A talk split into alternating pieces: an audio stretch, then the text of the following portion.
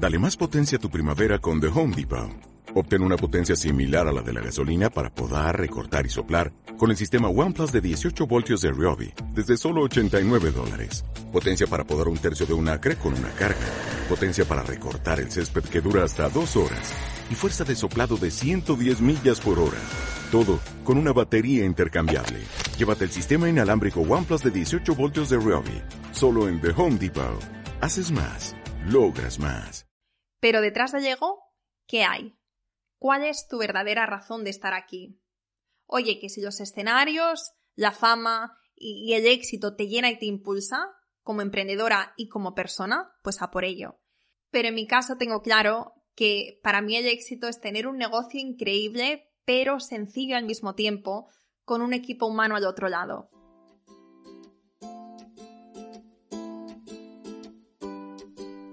Hola, soy Laura Orzaiz y me encanta hablar de marketing, redes sociales, mindset y todo lo que hay detrás del fascinante mundo del emprendimiento.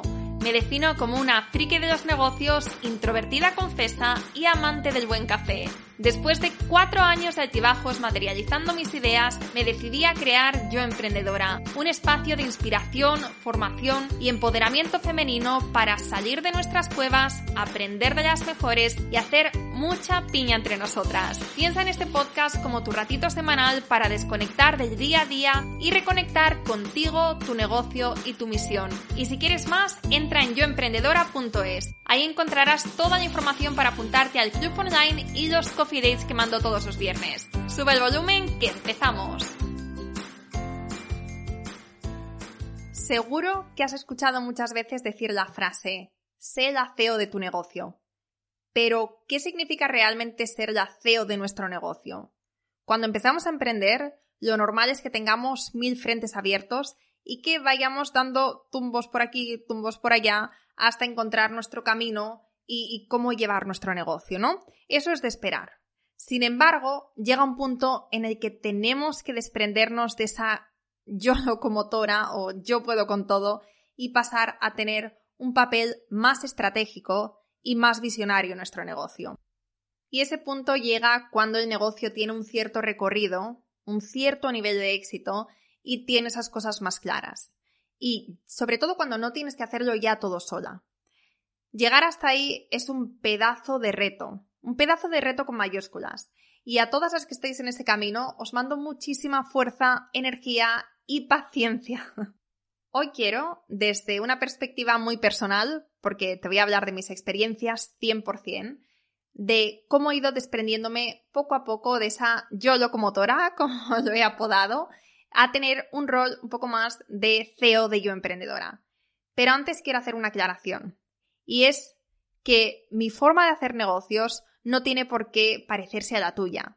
Es muy mía y quizá hay cosas que te voy a contar que no te resuenan o quizá algunas no compartes y eso está bien. De hecho, es incluso lógico. Pero no te comparto esto porque sienta que todo lo que voy a decir es lo correcto, sino porque creo que siempre es interesante ver cómo piensan y cómo operan otras emprendedoras y coger así aquello que nos sirva. Dicho esto, vamos con estas claves que me ayudaron a cambiar esta mentalidad y pasar a ser la CEO de mi negocio. Lo primero de todo fue atreverme a delegar. Y digo atreverme porque, como bien sabrás, no es una decisión nada fácil. De hecho, da bastante vértigo. Y hay mucha incertidumbre. Mucha incertidumbre de si te va a salir bien, si será un peso económico para el negocio, si sabrás gestionar a otras personas. Lo entiendo perfectamente, pero también tenemos que tener claro desde ya que no podemos crecer si no delegamos. No podemos crecer si lo hacemos absolutamente todo. Incluso si me dices que tú lo que quieres es tener un negocio lifestyle, un negocio sencillo y que no quieres ganar demasiado dinero, aún así, delegar va a ser una pieza fundamental por el simple hecho de que si tú haces de todo en tu negocio, vas a pasar muchas horas en la parte administrativa, vas a estar muchas horas apagando fuegos, creando contenido, bueno, haciendo al final de todo, pero mucho en la parte administrativa y de gestión del día a día. Y sin embargo, ahí donde sí que tu input tendría un impacto, un mayor impacto, ¿quién está? Aparte que tú has emprendido para disfrutar, para ser dueña de tu tiempo y para aportar valor con aquello que haces. ¿Y crees que si en cinco años estás, me lo invento, gestionando los pedidos, actualizando el carrito de compra, mandando las facturas, haciendo la contabilidad, creando y subiendo el contenido a redes sociales, etcétera, etcétera, etcétera, ¿crees que vas a disfrutarlo? ¿O por el contrario vas a sentir que te has creado un trabajo de oficina? Ese cambio de mentalidad sin duda es un salto de confianza hacia lo que haces y un acto de amor propio también. Y ese mindset se va trabajando incluso antes de que haya llegado el momento de delegar. Por ponerte un ejemplo, en el primer año de Yo Emprendedora me hice una lista de las tareas y responsabilidades que delegaría sí o sí cuando llegase el momento. Y dentro de eso estaba la gestión de la bandeja de entrada, porque es algo que siempre me ha pesado muchísimo, y la edición y gestión del podcast. No ganaba ni un euro en el momento en el que hice esa lista, pero yo ya tenía muy claro que esas eran las primeras tareas que me iba a quitar de encima. Tareas que no me necesitaban y que además me pesaban mucho en mi día a día. Y cuando llegó el momento y yo emprendedora empezó a generar unos ingresos suficientes, no era demasiado, pero era suficiente para sostener unas horitas a otra persona, di el paso. Como os he dicho mil veces, fue poco a poco, no fue un paso de 0 a 100. Yo no soy de esas. Vamos, es que si pasase de 0 a 100 no lo haría, sino que fue pues algo gradual. Empecé a trabajar con una freelance por horas y eh, cuanto más crecía el negocio, más podía llegar. Y así se ha mantenido desde entonces. Entonces, el resumen de este primer cambio de mentalidad para dejar de sentirme como una emprendedora pequeñita, ¿no? Y sentir que tenía un hobby en vez de un negocio, fue contar con la ayuda de otras personas para empezar a crecer y crecer el equipo y sobre todo para darme ese espacio para también poder pensar en la estrategia y aplicar estrategia, estrategias que después han llevado a yo emprendedora a ser un negocio más grande. Pero créeme que si me hubiera quedado haciendo yo sola de todo yo emprendedora, número uno, el club no sería lo que es ahora y número dos, probablemente me habría quemado por el camino y no habríamos llegado hasta aquí. El segundo cambio del que te quiero hablar fue no tomar decisiones impulsadas únicamente por la emoción. Si te contara la cantidad de veces que he contestado un email involucrándome demasiado o que me he sentido ofendida cuando alguien pedía una devolución aun sabiendo que era una de cada 300 personas o que me he tomado muy a pecho el, entre comillas, éxito o no tan éxito de un lanzamiento. Es normal, soy humana y esa parte vulnerable pues está ahí. Pero si, si no queremos que emprender sea una montaña rusa de emociones forever, que lo es al principio y tiene una parte muy emocional, pero si no queremos que nuestro negocio vaya de pico en pico y nosotras con él, tenemos que, como se dice en inglés, tenemos que tener thick skin, ¿no? Como la piel gruesa. Es decir, tu negocio es una parte de ti, de eso no hay duda, pero no eres tú. Y más importante, para tomar buenas decisiones hay que ser objetivas. A mí esto me ha costado muchísimo. De hecho, es algo que, que siempre hay que seguir trabajando porque no llegas a un punto en el que dices, ah, ya está, lo conseguí. En mi caso, yo tengo la inmensa suerte de que Chris, mi novio, o bueno, ahora mi prometido, tiene esto como muy bien integrado y cuando me ve flaquear, pues rápidamente me pone en su sitio. Ella es un emprendedor mucho más, más lógico, más racional, más objetivo, más de números, de cifras, de estrategia, y yo, pues no tanto.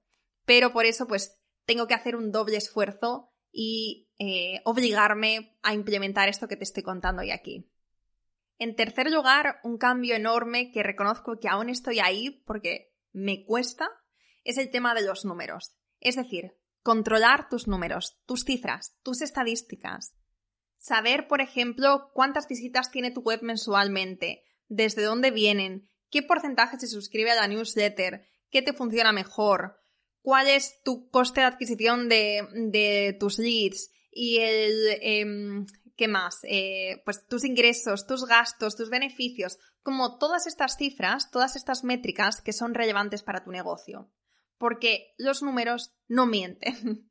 Pero no solo es, bueno, me río porque es que hay, Chris me lo ha dicho tantas veces, eso de que los números no mienten para que deje la emoción, lo que te decía antes, que ya me hace gracia. Pero es así, eh, los números no mienten. Pero además es que no solamente es eso, sino que esa información es clave para después ir optimizando pues nuestras páginas, nuestros recursos, eh, nuestras estrategias y así mejorando nuestros resultados. Antes te contaba que Chris es buenísimo en esto y yo solamente mirándole aprendo un montón de él. Por ponerte un ejemplo, él chequea varias veces al día sus estadísticas de visitas a su web.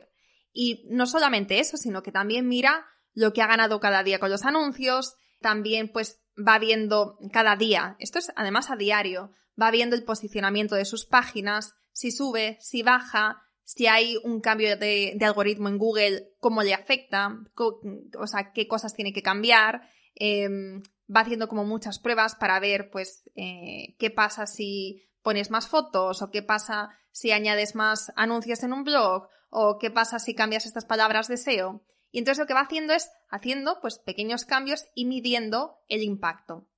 Eso lo hace ahora, que tiene un negocio asentado, pero cuando no ganaba ni un euro con sus páginas, también lo hacía.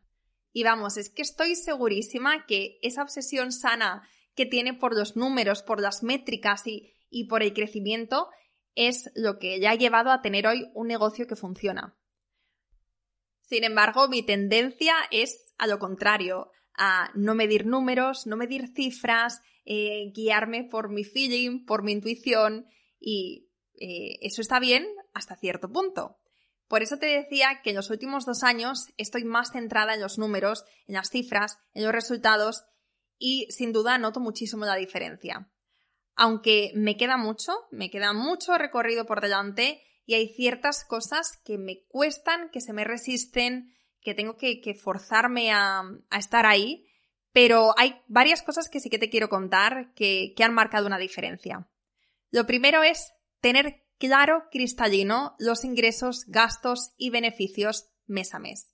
Y no solo eso, sino que en el momento en el que, en mi caso, en el que lo calculo, que es a principio de cada mes, en los primeros 10 días de cada mes, separo automáticamente el dinero de los impuestos y el dinero del IVA. Eso se va a otra cuenta para que así pues no me confunda y no piense, no sienta que ese dinero es mío, porque no lo es.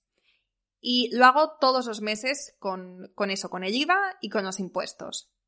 Segundo es medir los resultados de los lanzamientos para saber de dónde vienen estas personas, si estaban en la newsletter, Em, si estaban en la newsletter, pues qué porcentaje de apertura tenían de los emails, qué porcentaje de clics, eh, desde dónde se suscribieron, em, a cuántos lead magnets se han apuntado, o sea, como todas las métricas posibles las mido. Tenemos un análisis de lanzamientos y esto para, para mí es como súper interesante. O sea, lo hago con mucho gusto porque después esa información me, me da muchas pistas de lo que nos funciona y de lo que tenemos que hacer más. En tercer lugar es saber el lifetime value, es decir, el valor de vida de tu cliente, en mi caso de las miembros del club. Esto es demasiado importante y no sé cómo me las he apañado durante tanto tiempo sin esta cifra. En mi caso, que tenemos una membresía, es primordial saber cuál es el valor medio de cada miembro. ¿Y por qué esto es importante? Porque así vamos a poder tomar decisiones eh, racionales de si subimos el precio, si no lo subimos, qué tipo de membresía ofrecer, cuánto podemos gastar en la adquisición del cliente, etcétera, etcétera. Y otra cosa de la que te quiero hablar y que he empezado a implementar recientemente es estar muy encima de las métricas de los anuncios, si tienes anuncios de pago. Lo que a mí me encanta es que ahora mi gestora de campañas me hace un análisis semanal con las métricas más importantes. Y en estas pues me muestra eh, por separado, es decir, por semanas, me muestra la inversión, el tráfico, el alcance, las impresiones, las visitas, registros completados, clics, coste por clic, CTR, coste por registro completado y facturación. Es decir, me muestra según si tenemos una, si tenemos dos, si tenemos tres, pues me lo muestra también por separado, por campaña, por semana. Y esto, pues semanalmente, en un Excel que va actualizando y que a una persona como yo que le cuesta más esa parte de los números, pues de verdad que me viene de lujo. Y que además me da como mucha paz por saber que mi inversión no está cayendo en saco roto. Es decir, como resumen de este tercer punto, un cambio de mentalidad muy grande para mí ha sido entender cómo funciona mi negocio, sin emociones, sin juicios, mirando la realidad tal como es, mirando los números. Porque, como te decía antes, solo ahí puedes hacer cambios que realmente marcan una diferencia. Si te basas únicamente en el feeling, que el feeling está muy bien, el feeling es nuestra brújula, pero tiene que estar complementado con las cifras, con las cifras reales. Y cuando ya tienes una trayectoria y tienes estos números, son pistas, son al final, es como eh, la información que te dice por dónde tienes que ir. Es la información que te dice qué está funcionando y qué cambios tienes que ir haciendo de ahí en adelante. Y en cuarto y último lugar, quiero hablarte del cambio más trascendental de todos y es tener una visión clara de negocio y sobre todo también comprometerte con ella. Siempre había tenido una visión más o menos clara de lo que quería que fuese yo emprendedora y también de cómo quería vivir yo. ¿No? Son como dos visiones diferentes. Está la visión de negocios y luego está la visión de tu vida. Pero era algo como muy poco claro, como difuso. Y también era algo que era muy cambiante. El no tener una visión clara me hacía cuestionarme constantemente. Imagínate, yo entrevistando a emprendedoras súper top con negocios gigantes de 7, 8, 9 cifras, en comparación con yo emprendedora, pues yo emprendedora es un granito de arena, es nada, es polvo. y estas emprendedoras pues tienen oficinas y un equipo con decenas de personas, inversores. Y claro, eh, aunque yo sabía que eso no era para mí, tampoco sabía realmente por qué. No sabía, no si era una excusa que yo me estaba poniendo y que me hacía quedarme pequeñita. Y a veces pensaba, joder, Laura, podías tener pues como una escuela mucho más grande, más potente, e incluso podía ser algo físico, ¿no? Podías tener eh, una escuela física en Valencia o en Madrid o algo global y además podías ser eh, speaker internacional y podías tener también una línea de productos y yo qué sé qué.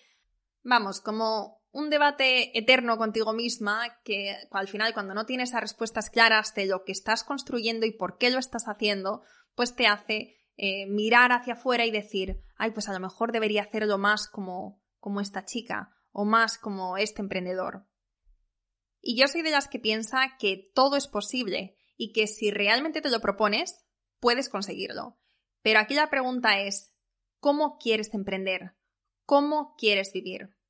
No me preguntes por qué, pero lo que más valoro en el mundo, en mi caso, es la tranquilidad. Y eso para empezar va en contra de todo esto que te he comentado, de, tener pues un negocio con decenas de trabajadores, muchas oficinas, ser speaker internacional, tener una línea física de productos, bla, bla, bla. Es que no está alineado. Y aunque en el momento puede parecer muy sexy, puede parecer muy interesante y puede parecer muy glamuroso, no es para mí. Al final, mucho de eso es ego puro y duro. Pero detrás del ego, ¿qué hay? ¿Cuál es tu verdadera razón de estar aquí? Oye, que si los escenarios, la fama y el éxito te llena y te impulsa, como emprendedora y como persona, pues a por ello. Pero en mi caso tengo claro que para mí el éxito es tener un negocio increíble, pero sencillo al mismo tiempo, con un equipo humano al otro lado y poder ayudar a muchas emprendedoras a hacer realidad sus ideas, pero sin perder la esencia de yo emprendedora, que es mi esencia personal, que al final es mi personalidad. Creo que esto lo hemos hecho muy bien porque se transmite desde el día uno que empezamos y por mucho que crezcamos, siempre vamos a mantener esa cercanía y ese tú a tú.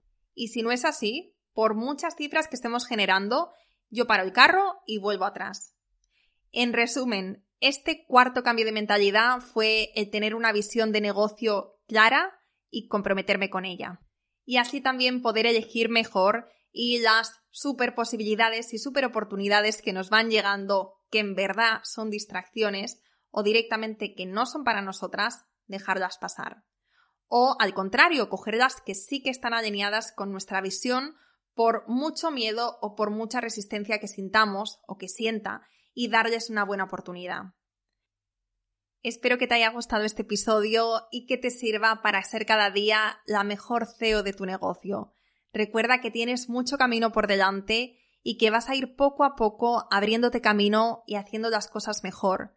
Abraza nuestra filosofía del mejor hecho que perfecto y vete dando pasitos en la dirección adecuada, sabiendo que para disfrutar realmente de lo que estás haciendo, de lo que estás creando y ayudar a más y más personas, tu negocio necesita que tomes el timón y que le lleves a su destino.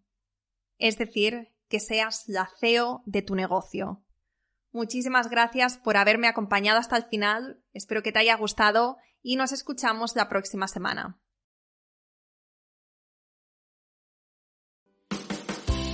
Espero que te haya gustado este episodio y si es así, me encantaría que dejaras una reseña en iTunes, en Evox o en la plataforma que escuches tus podcasts esta es la mejor manera que tienes de apoyar el podcast y su continuidad. Muchísimas gracias por quedarte hasta el final y seguimos la próxima semana.